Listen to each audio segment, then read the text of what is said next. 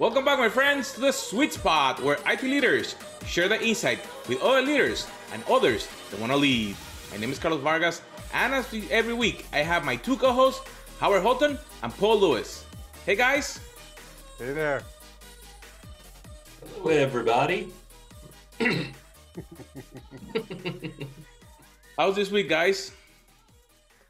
This week beautiful. Started what day? It's only Monday, isn't it? It's beautiful. It's going to be an exciting week. It's it's all supposed to be seventies all day long in Colorado, like nice and sunny, right? We had a we had an exciting COVID Halloween with um, exactly the same number of trick-or-treaters we had last year, which is, I think, seven, um, even though I bought about forty pounds of candy to hand out. Interesting. Interesting. Uh, we have a, an important event occurring currently in process that's scheduled to end tomorrow in the U S. Um, we'll we'll see if... Um, We'll, we'll, we'll see what the result is of that. Now, I've lived here, um, rurally here, for twenty years. We have yet to have one trick-or-treater ever in our house. In fairness, it would take a car ride from house to house if you're planning on making this this road work. But sure, well, and that's only really worth it if you're if you if like your neighborhood is the is the full-size candy bar neighborhood. True, right? But even then, you're, it's going to take you half an hour to do ten to twelve houses. I'm not sure twelve candy bars is enough. So does your kids yeah. stay at home? Uh, no, we take them to a neighborhood that so they can maximize their candy intake. And then we pick them up afterwards. It's great. You just drop them in there. That's right. We'll give you an hour. We're going to go to Tim's, get our coffee on, pick you up, exchange bags if necessary, and then go home. So it's a good deal. So what is our topic, Carlos? Before we go, I need to know what is a favorite candy, because we're you're talking about Halloween, so you normally take the the parents take the candy of the kids. True, very true. I'm definitely chocolate bar. I will go for the unique chocolate bars, like the Mister Bigs. Uh, and if it's full size, even better, but it's, it's actually rare. I will take a handful of mini chocolate bars any day. Mm. Mister Big, huh? Never, I've never heard of that one. Yeah, it's, it's a Canadian, it's a Canadian chocolate bar. There are a variety of Canadian chocolate bars. Uh, I, I, I assume so. I buy, I buy some when I, you know, mm. uh, go to the airport. I should point them out next time you're here. Oh yeah, that'd be good. Take these five. Yeah, that'd be good. You, you, um, I will say you tend to get the European chocolate bars in uh, the Canadian airport, and those tend to be better than the chocolate bars we get here in the U S. The chocolate is different. I don't know if it's a different ingredient list or how it, they make it. Yeah, I don't think we want to get off on that topic. It'll turn into an entire podcast. But I do. I, I, I know far more about that than I probably should. Um, my favorite is probably Skittles. Oh. Interesting. Skittles are probably my favorite. I'm more of a Snickers guy. Oh, chocolate bar. Now, regular Snickers, like like like this one. Yep. Or almond Snickers, like all pros prefer. No, I am a original Snickers guy. I have seen like the caramel Snickers, the uh, coconut Snicker, so many variants. Give me a uh, Snickers bar. Have you tried the coffee Snickers? I haven't seen that one. Oh, yeah. Yeah. Didn't look yeah. for it. Um, I mean, sure, I, I recommend it, but but if you find it, just go ahead and buy yourself half a box. Interesting. Because they're, they're, they're, in fact, that good. We don't have the double-click versions. We only have original Snickers here. We have no what? fancy diff, fancy almond flavors. Wow. Wow, that's... That's like third world. Well, we have our own flavors, right? So we want to promote ours first and then start to promote everybody else's. Oh, yeah. So much it's, space. It's Canada, so you'd have weird flavors. That's right. Right? Like Mo malt vinegar or... Yeah. Maple syrup. Poutine. Poutine. I love it. I love it. French fries and chips or uh, chips and mayonnaise.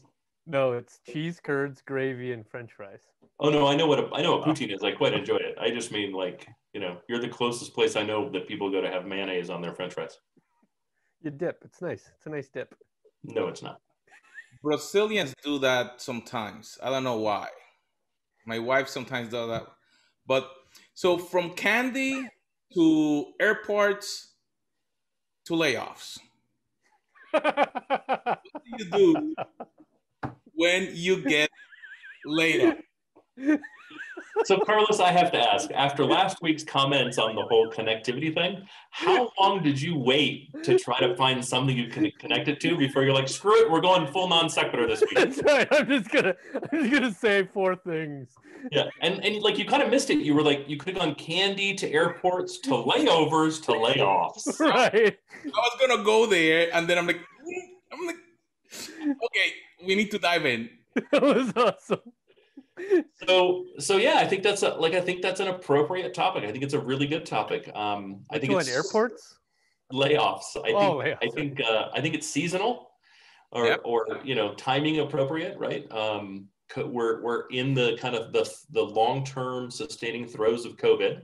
Um, companies worldwide have seen uh, a massive change in market dynamics, a massive change in revenues. Um, there's st- continuing and sustained economic uncertainty, especially knowing that it's it's unlikely that a um, that any worldwide adoption of a vaccine will hit before about this time next year.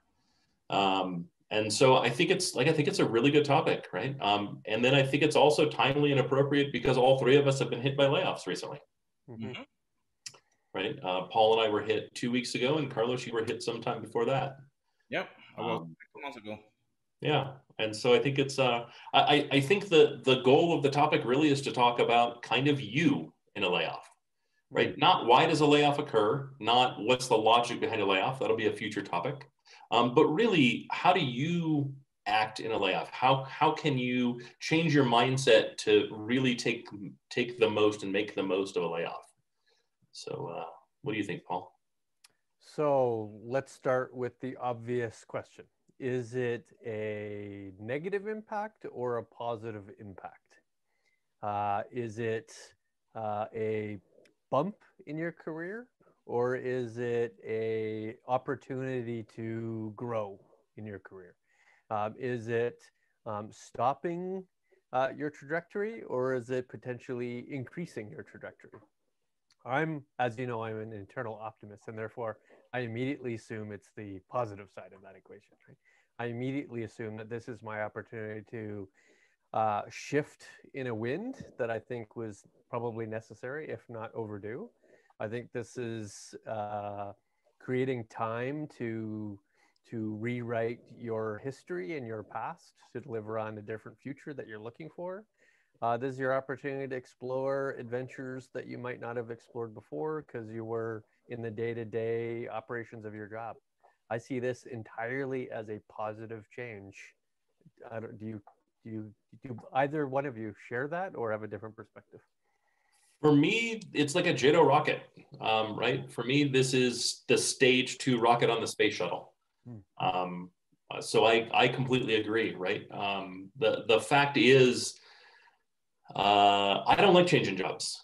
Um, I, I look for, when, I, when I'm reviewing positions, I look for the longevity of the position more than anything else, right? Um, I like to really kind of dig in and, and see how do I make change, how do I affect change, and how do I turn that change into something lasting? Mm-hmm. Um, and so I tend to be a little lackadaisical in moving on. Um, And what I like about a layoff is um, generally you can wake up the next morning and go, I probably, like if I look back over the last X number of months, I probably saw opportunity to, to move on and move up and move beyond and did not take it. And this is really an opportunity to kind of step up and do that. I think more than that, it's an opportunity to really take a look at um, not who I was, but who do I want to be? Right? You really have the opportunity to reinvent yourself in a layoff that's nearly impossible to do otherwise, because to your point, you're kind of mired in the day-to-day actions of continuing the momentum from yesterday. Right. And the one thing a layoff does is it is it changes the momentum, and it gives you the ability to either downshift, upshift, or change vehicles completely. Um, and it's, it's without a doubt the best time to do that. Now, ideally, you will have prepared in some way, right? And you're not completely flat-footed. But let's talk a bit about um, kind of, you know, what, what do you do when you're laid off, and, and how does that turn into success? So day zero through day fourteen, this is how I would approach those days. Um, so give yourself time to go through the, you know, the grieving period, through the anger period, through the self-reflection period, through the acceptance period. I'm not saying it should only take fourteen days, but for me, it certainly is in that general time frame, right? Um, because there's value in going through the emotions, right? There's value in feeling what you feel. There's value in talking to people about those feelings. Don't, don't keep it all in yourself, or you're not gonna be able to pass through those stages. Uh, and then there is, it allows you to clean the slate in many ways, right? Because here's the reality. Uh, it is quite unlikely that you're focusing on your future when you're working your current job. Uh, mostly because um, it's quite likely that the activities you're performing in your current job aren't necessarily leading to creating experiences and ex expertise needed for your next job. Now, you might purposely try to do that, but the reality is there's day-to-day in everything you do, and that day-to-day is probably just more of the same. So if you want to do more of difference, you have to effectively try to do that externally yourself.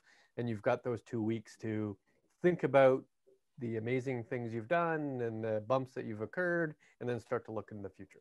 That's, that's day zero through fourteen. Did you, did you share those, that, that, that two weeks worth of thing?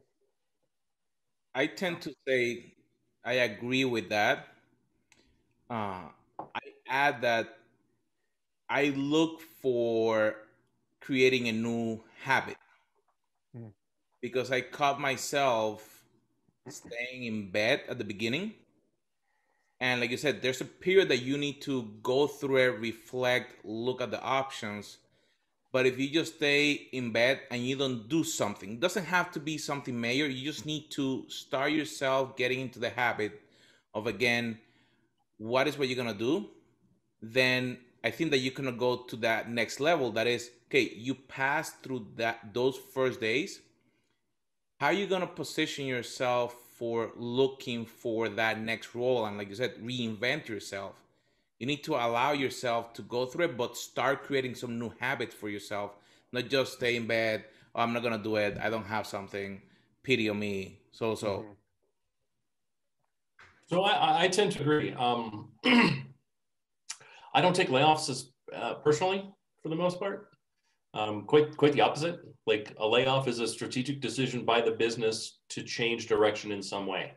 It's a reaction to um, to some change that was unplanned from the previous year, um, and and therefore I don't see them as uh, as something personal. So I don't have a, a long grieving cycle when it comes to layoff. Um, my grieving cycle is, like, you know, measured in hours rather than days. I'll put it that way. Mm-hmm. But I don't, I also don't react immediately. Like, I don't take immediate action once the thing occurs. Um, I may talk to a few people face-to-face, generally coworkers, and let them know that, you know, what happened, because especially in, an, in, a, in a large organization, they may not know. Um, but then I just, I, I just stop most external communication.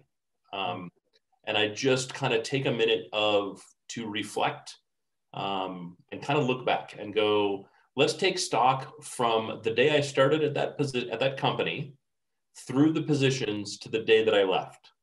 How would I quantify the growth that I've had, first off? And second, are there any opportunities that I missed that I wished I hadn't missed? And how do I not make that mistake again?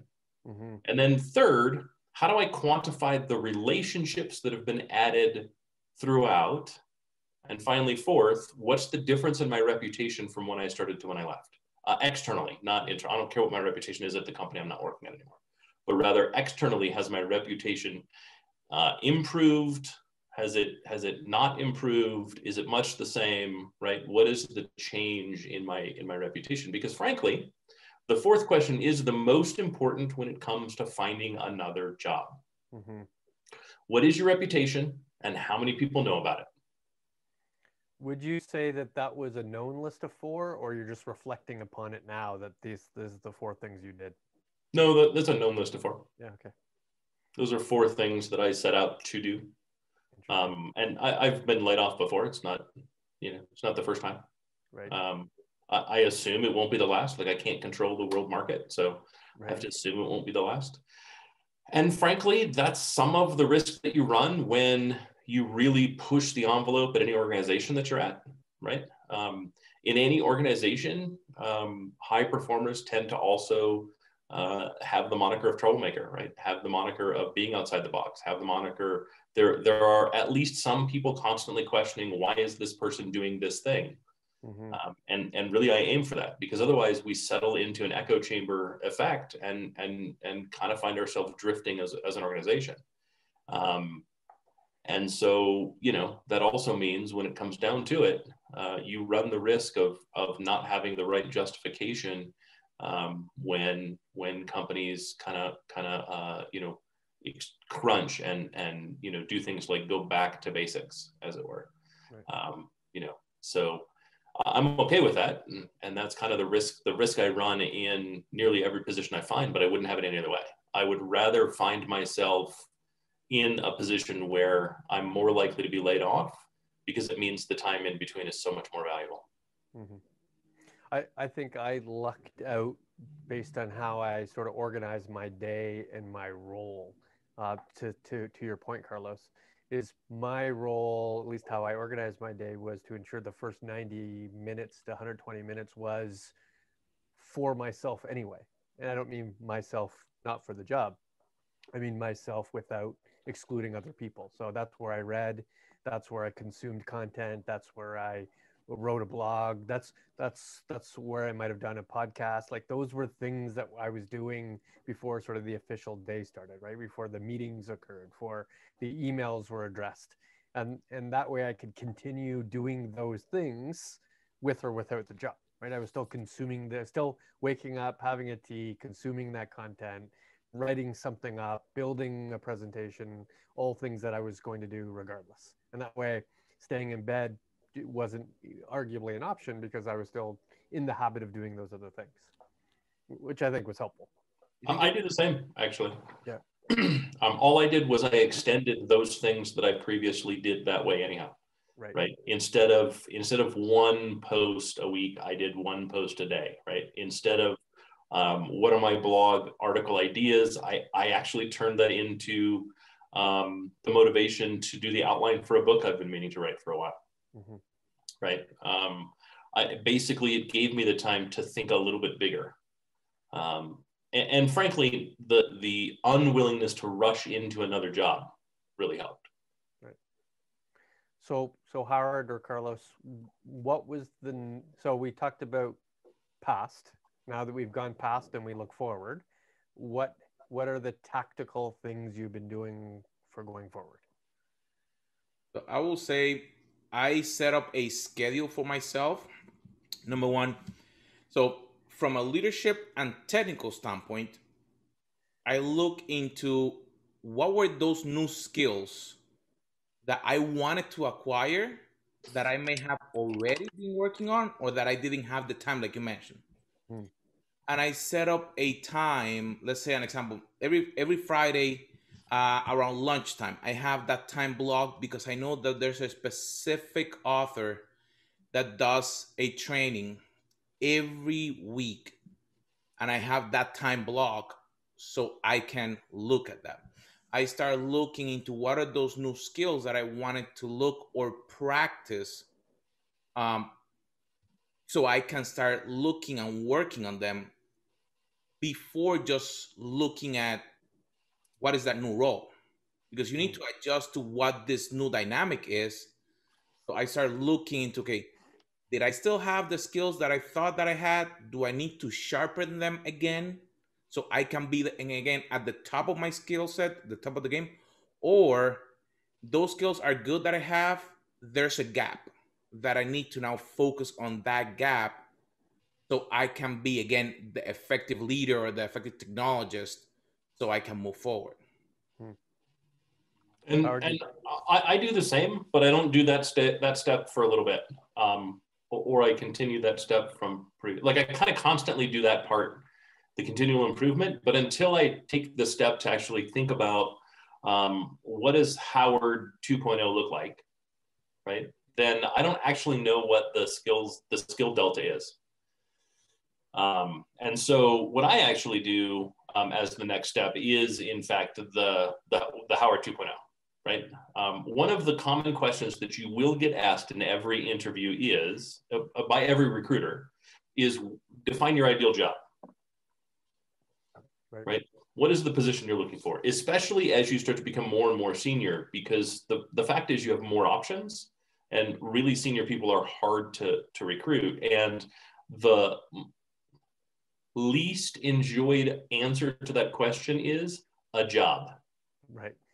Like no recruiter wants to hear anything other than truly specifics. They want to, the, the goal of that question is to get you to be passionate about what you think your dream job would be, and for that to contain as much specificity as possible, right? Without boxing yourself out of every job, right? Right. What is your dream job? My dream job is to be a named actor on a major television show. Right. Cool. We have no jobs for that. I'm sorry, that's not gonna work, right? What is what is what is your dream job? Well, my dream job really is to captain a super yacht um, for a billionaire who only visits it once a month, so I can you know drive it around the world. Okay, we don't have any of those positions. So when I think about kind of you know what is my ideal job, that's really what does Howard two point oh look like and what is Howard two point oh going to look for? Then I turn to tools like Trello to say, or a Kanban board, right? To say, how do I organize my thoughts around those things? And how do I start setting up some sort of rudimentary tracking of the activity? Because the fact is, it's going to be really easy to get overwhelmed by activity. And if you don't have a way to keep track of it, um, you're going to get buried. Or you're going to use a method completely unlike my method. Right. Uh, I agree that the two point oh version is a fundamental step that has to get done almost before everything else gets done. And I spend my time on that with external, you know, relatively objective opinion. You know, I go talk to people to which I trust that I've worked with for a long time to say, here's what I believe my capabilities or skill sets are. Here's the kinds of roles I've done in the past. Here are the kinds of roles would interest me in the future. What do you think? And, you know, I've received some surprising responses to that. I've received things, anything from um, a C I O might be interesting to you, but a C T O thought leader is probably more valuable based on your capabilities. Or since you spend a good portion of your time with marketing, C M O might be an interesting next step for you if you were to choose a different alternative path. Or it might be, well, why don't, since you talk about advisory and you talk to a lot of sort of network C I Os about strategy, maybe, you know, a Gartner or an analyst type conversation or role might be more interesting as your next step. So that they could start to feed me different endpoints, right? It's not just one one career path and you only have one end state. You might have multiple end states. It might be the hydra of careers, and therefore you've got to think about what capabilities you need, or or even how you want to augment your LinkedIn or your resume or your just general pitch, your thirty second pitch, depending on different types of jobs you're looking for. In fact, you probably shouldn't have a single resume. You should have multiple resumes based on the different potential roles that you're looking for. And there's, there's value in having a variety of those conversations and a variety of opinions to see if you can narrow down what you think next step might look like. I, I would take it a step further. So, so I completely agree. And I think when you're describing your ideal job, avoid titles at any cost, mm-hmm. right? Um, what job are you looking for? Don't say C I O. Don't. That should be a, a bad word. Um, instead, describe the things that, a C that, that either you know or think a C I O does that you enjoy. This podcast wouldn't exist if that was an easy definition. That's true. That's true. We're on episode forty-four of that, that, right. that definition. Right. We're on episode forty-four of what a C I O does. Um, but, but the fact is, um, if you just say C I O, you're placing yourself in a box, kind of to your point. But instead, if you talk about the transformative value of a C I O to an organization, you open yourself up to all of the opportunities within that recruiter's mind about what transformative means. Oh, okay, so tell me more about digital transformation. What makes that interesting to you, right? Or um, what makes uh, a you know particular use of technology interesting? What makes data interesting? What makes marketing interesting, right? Where do you think the flaws are in the system? Right. All of that stuff that gives you the ability to kind of expound a little bit opens doors. Right. The more reductive you are, the more doors are simply going to close. Um, and, and frankly, uh, like C I O is a really good example. Um, it's that's a title that sounds cool, but the fact is um, the pay scale for C I O starts as low as eighty thousand dollars. Mm-hmm. And the sky's the limit from there, right? And you're going to find that it naturally settles, seems to settle, especially in the private sector, around one hundred fifty thousand to two hundred thousand dollars U S. In in in Canadian dollars, it's like four hundred million. I'm not yeah, sure. That's, that's um, a decent job. I don't know. But my, my point is, um, there are other positions like a sales engineer for a technology company that tend to meet or exceed the pay range of a C I O. Of your average C I O. Um, and so it's really worth kind of pausing a moment and realizing that chasing a title does not equal more money. Right. Chasing a title simply equals a business card. And sure. You're often going to be better off to have a conversation about what's behind the business card than what's on the business card. Um, open yourself up for more opportunities. And to your point, one of the best ways to do that is through your, your resume, your C V, and your cover letter. Mm-hmm. And all three of those things are distinctly different, and all three of those things you should have multiple copies of. Right. Right. As you start to have those conversations and realize um, what positions are you directing yourself towards, start building resumes around those job descriptions. Right. Um, right. You know, good, bad, or indifferent, recruiters are using tools that are doing simple keyword matches, right? Yep. So if somebody specifies, this is a, an example I used to use all the time, if somebody specifies this position requires a knowledge of I P v four, and you instead have T C P I P, and you think of those are the same, while technically I P v four is part of T C P I P, the recruiter is not going to be able to check the I P v four box with T C P I P entered, because keep in mind, they're not technologists. They're just doing a keyword search. Right. So make sure that even when you're applying for something simple, go through the job description and pick out all the keywords, and then make sure that the resume you submit has those keywords in it. Right. Even if you're having to do a find and replace, it's totally fine. And keep track of everything you apply to. Absolutely everything you apply to. Did you get a response? What date did you did you apply? What was the response? When did the response come? Did it go on beyond that? If you get an offer, track the offer. Right? The more senior you become, the more chaotic it will be. And it will be very much a bidirectional kind of data flow, right? You'll reach out for things and people will reach out to you. Right. My advice generally is make an announcement and see what comes from the announcement. Uh, the people that are actively trying to recruit you are much more interested in you than the jobs you apply for through a link. Right. Very right? true. So, um, so let's move to that. Like, because I have an I have an interesting story uh, of the last week. Uh, and the announcement. So um, how do you, Carlos, how do you go about announcing that you're available and on the market? Um, I did a couple of things. I did it through LinkedIn uh, to my network. And I specifically went direct one-to-one to people that I knew about that and to get their feedback. And do you know about anything? Connect with them. Uh, And then I went through an agency to look, like you said, redo my resume, look what what could be interesting, because like you mentioned, there may be a lot of skills or words that may be required and they may not be on your resume. You may need to rewrite stuff to make sense for the different positions that you go. Like you mentioned, I I bet that both of you know T C P I P and what it is and how it's used, but depend on the level of the position, talking about configuring a router is not something that is needed. But understanding how, and taking that example, how that technology impacts the whole infrastructure may be formulated or communicated in a different way. So I, that's some of the things that, that I did to try to get that resume out there.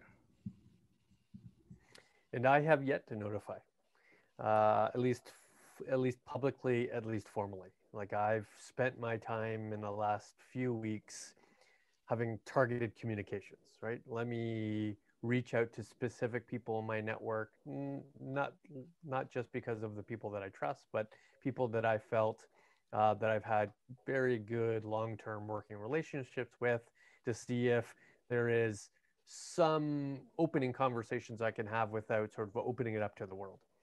And I did that at the same time as I was bolstering my independent content, right? So Uh, Sweet Spot, as an example, is our is one of our bigger independent contents that we produce on a weekly basis, and I'm very thankful to Carlos for forcing us to do this. he is he is the root source of this entire endeavor, and uh, we should uh, bow down to him all the time. So, since this is a good, rich content mix, we had to make sure that. Uh, I had to make sure it was readily available for consumption outside of my persona in my previous role or my previous set of roles. Uh, then do things like creating a Paul Lewis website, uh, creating content for that. So I, I'm, I look like and feel like an independent advisory person with talent and content and richness outside of the roles that I've ever had. Um, and then, of course, bolstering up, as you're saying, Howard, my C V and cover letters and LinkedIn and resumes to support creating sort of that independent thought leadership that I think is required for my next role. At some point, I'll make some public announcements, but I want to sort of thread the needle here to see how far I can get in my sort of closer knit relationship before I move on to the, to the wider audience.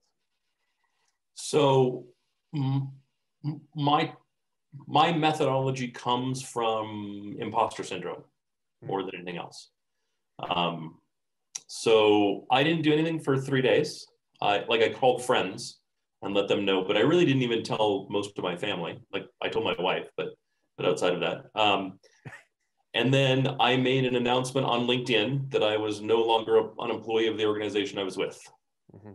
um, my goal was really to kind of see what the response was, um, to try to gauge what my reputation was like. Mm. Um, suffice it to say, I had no idea, right? So prior to this post, I don't think I ever saw the views indicator show up on any of my LinkedIn threads. Like maybe I would hit a hundred, maybe a hundred ten, a hundred twenty views. Right. Um, and I hadn't really noticed the indicator pop up on most of the posts that I, that I saw. Mm-hmm. Um, every now and again, something from someone that I would consider an influencer would show up and it'd have thirty thousand or more views. And I was super impressed by that. And I thought, this is fantastic.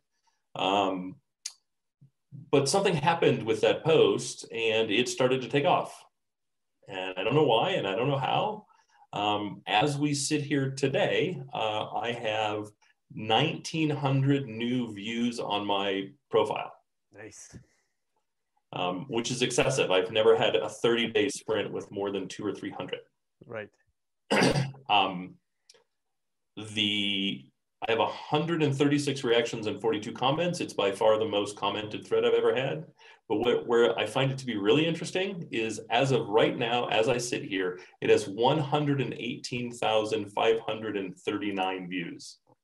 If I click refresh, it has one hundred eighteen thousand five hundred forty-three views, uh, one of which was the LinkedIn social character account, whatever, with thirteen million followers.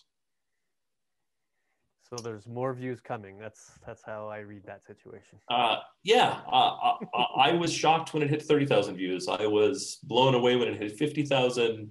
At seventy-five thousand, I literally did a happy dance, and at one hundred thousand, I just couldn't stop laughing. Right. Um, wow. But because of that, the pipeline is significantly different.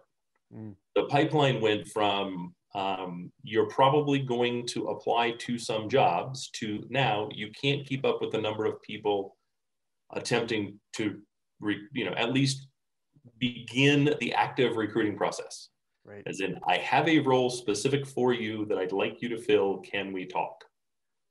It's a drastically different conversation than the way it has gone for me in the past. Now, is that your type of role with your type of background, or could this happen to anybody for any role and any purpose? Um, I don't know how to, I honestly, I don't know how to, how to generate the number of views. Um, mm-hmm. Outside of that, I, I do think you can utilize LinkedIn, social media, to really generate traffic. Um, keep in mind, every person that comments, every person that likes, that does any kind of reaction, right? Um, that is then shared with their whole network. Right? And so that's really how it becomes explosive. It becomes explosive by getting people to take some sort of action. Right. Um, and so the couple of things that I would offer the audience is um, keep it relatively short. Make sure someone can read it in fifteen seconds. Also, keep it overwhelmingly positive. Mm-hmm. Right? Don't bash your prior employer. Don't say bad things about your boss. Right? Talk about how... So literally what I said is uh, I had a good time. I worked with an amazing team, had the best boss I ever had, had spectacular peers in the organization, most of whom were also laid off. I look forward to the next chapter of my life and I'm excited to see what it brings. If you know of anything, I'm open. That's, that's it. That's the totality of it.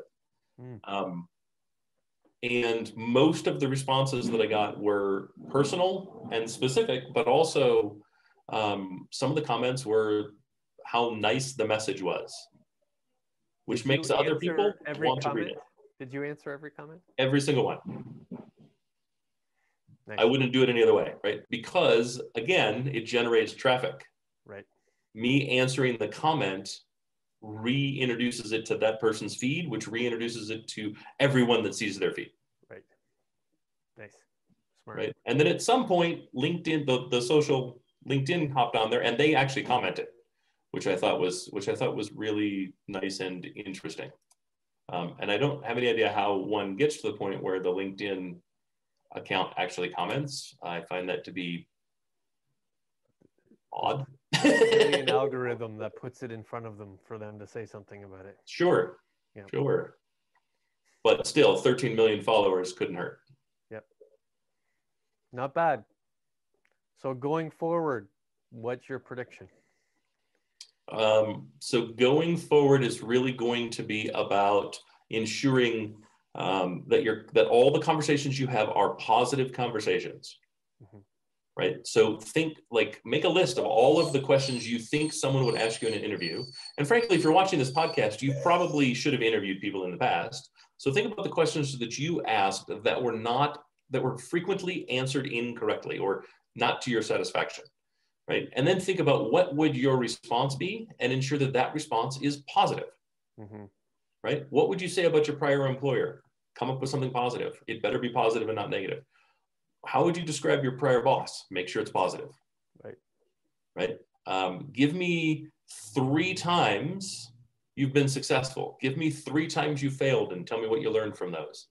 Um, you know what I mean? Like, like I would, I would really spend some time and really think through kind of how do you norm, like, how do people get tripped up and how do I vocalize, literally say the things out loud um, to ensure that they're positive, mm-hmm. right? Because the words we say affect our thoughts. And if our thoughts are negative, the words are going to be negative. So start by saying positive things. So your thoughts become positive, um, and your responses will be significantly better. Yep, I, I agree. Interview prep was what is most needed going forward, and every interaction is an interview. It, it might be a recruiter, it might be a coffee chat with an H R person, or it might be an actual hiring manager. They're all interviews. Presume they're all evaluating your performance and your capability and your, your fit with the organization in every single one of those interactions. And I agree, optimism, creativity, uh, positivity, those are all very important traits, uh, and be prepared with those stories, right? Have a, have a dozen, fifteen stories in your pocket, ready to tell at any one period of time, most of which are positive, some of which show you that show you hit a hurdle and you've overcome it, um, and some failures. Talk about some of the failures that you've had and what you learned from those failures. Those, those are good stories. Yep. We learn most through failure, not through success. Mm-hmm. Right? Success is kind of, you know, we, we, we actually don't learn through success because success builds on what you already know. Right. And we tend to learn through failure. Failure tends to highlight the thing we don't want to do again. Right. Um, and then I would also say, um, go back and look at your LinkedIn profile and ensure that you don't have any negativity on your LinkedIn profile. Make sure that you're okay with all of that, because it's very likely that a recruiter or a hiring manager is going to friend you and click on your profile and read through everything in your profile, right? They're gonna at least take a cursory examination. And once you post and you start to get any traffic, every post after that will be prioritized. So make sure you maintain the momentum and post. If you see something in someone else's thread that looks interesting, comment on it in a positive way. People are likely to read it. Then they're going to get interested in you and click on you.